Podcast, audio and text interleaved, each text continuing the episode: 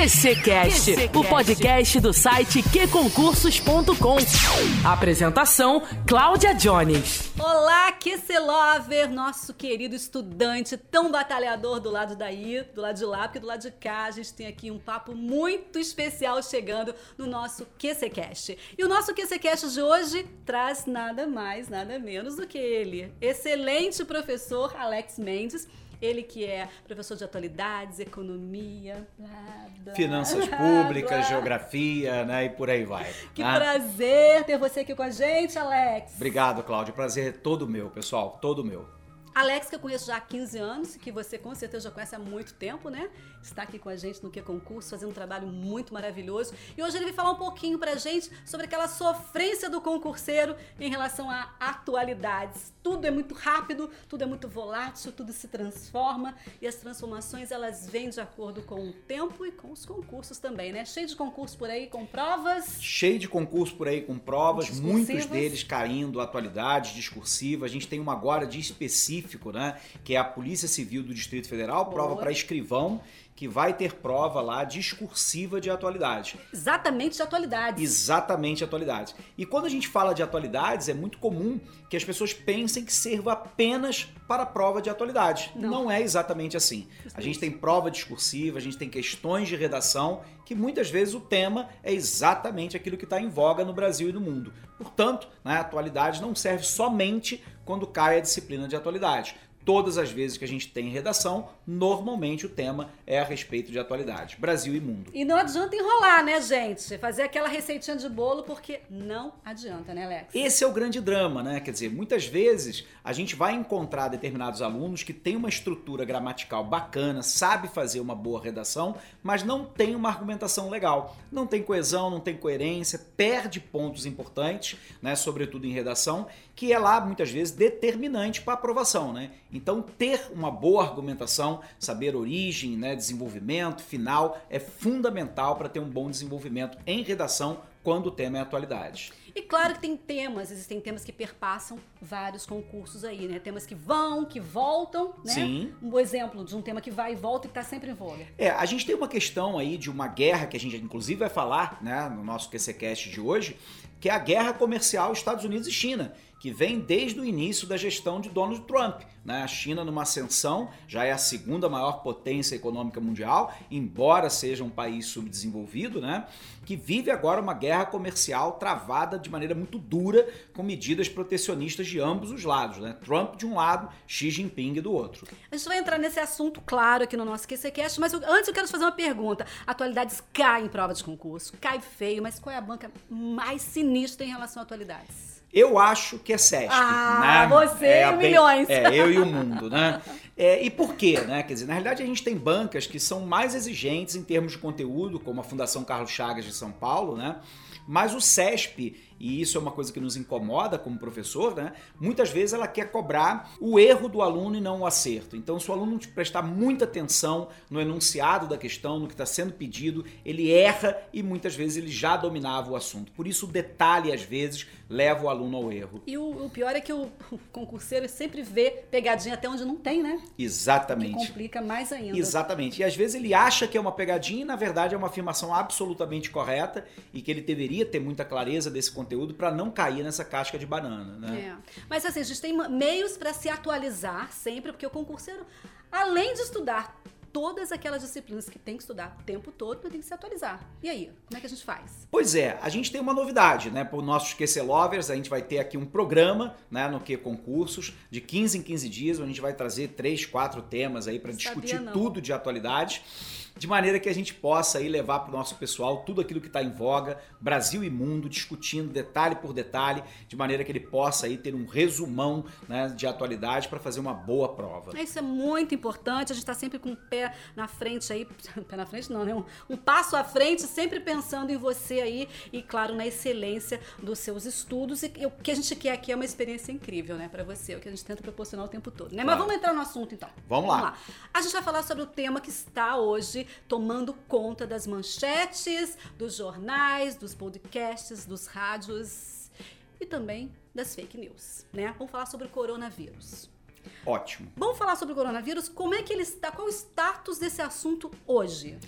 O coronavírus é uma situação absolutamente fundamental para o concurseiro hoje, né? Quer dizer, tentar entender o que, que é o coronavírus, como é que se dá o seu espalhamento e, sobretudo, qual é o impacto na economia mundial. A China, repito, é a segunda maior economia mundial, mas é preciso que a gente lembre que isso vai impactar o mundo como um todo. Uhum. Então, talvez a gente pudesse começar aí pelo princípio quer dizer para o nosso concurseiro o que é o coronavírus. Vamos lá. O coronavírus agora foi rebatizado de Covid-19.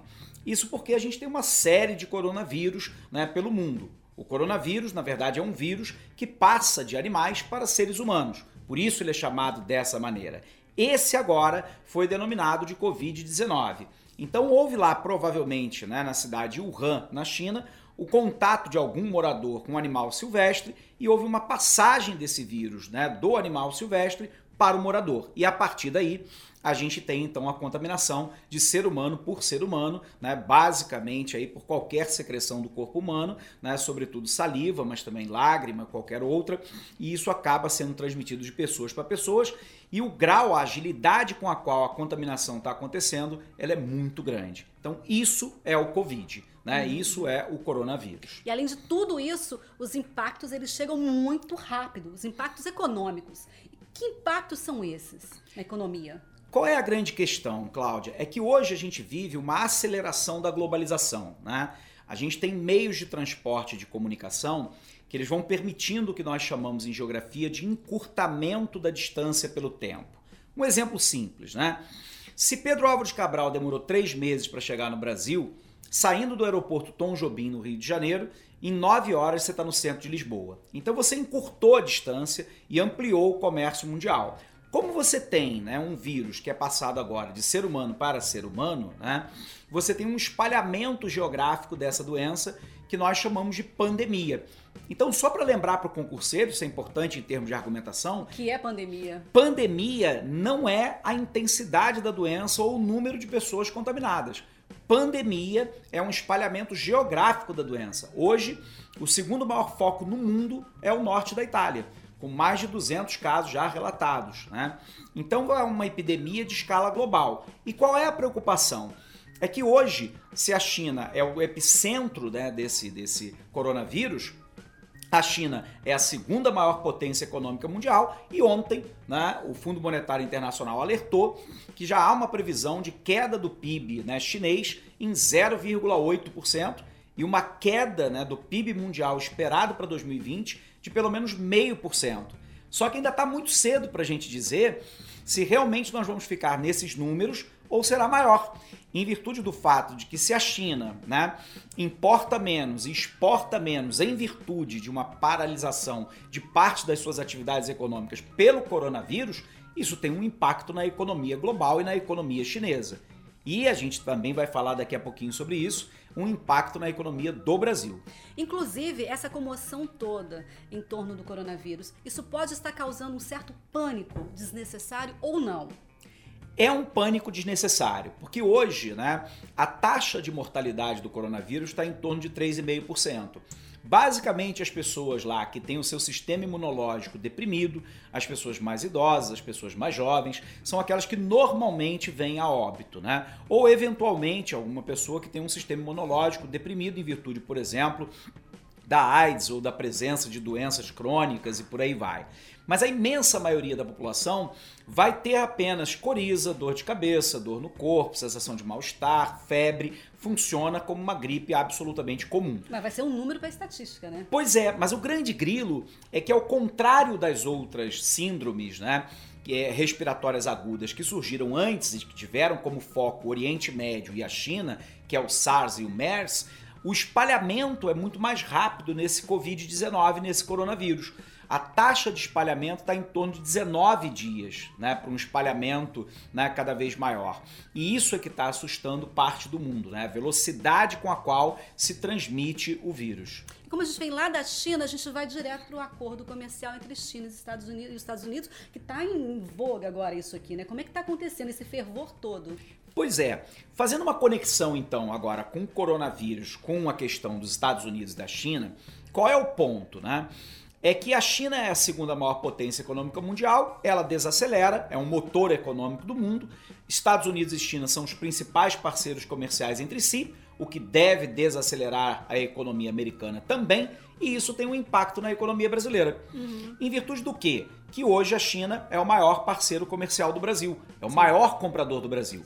O segundo maior comprador são os Estados Unidos. Então vamos lá, né? A gente tem a China, principal compradora, que é o centro do Covid desacelera, os Estados Unidos, principal parceiro comercial da China, desacelera, o nosso terceiro parceiro comercial é o Mercosul, que tem a Argentina como principal país, que vem num problema grave sob o ponto de vista inflacionário de dívida pública, e o quarto maior mercado é a Europa, cujo epicentro né, do Covid-19 é a Itália.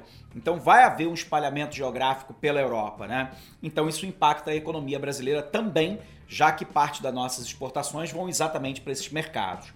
No que diz respeito especificamente né, à questão Estados Unidos e China, é que desde a ascensão do Donald Trump, ele tem colocado de maneira muito clara, no seu slogan inclusive, America's First. Quer dizer, primeiro os Estados Unidos. Uhum. Então, como os Estados Unidos e China têm uma balança comercial deficitária, então só para a gente explicar para o nosso pessoal aqui que é lover né, e lembrar, o que, que é uma balança comercial deficitária? É porque os Estados Unidos compram muito mais da China do que a China dos americanos. Então você acaba tendo um déficit que hoje está na casa aí de 450 bilhões de dólares. Uhum. Né?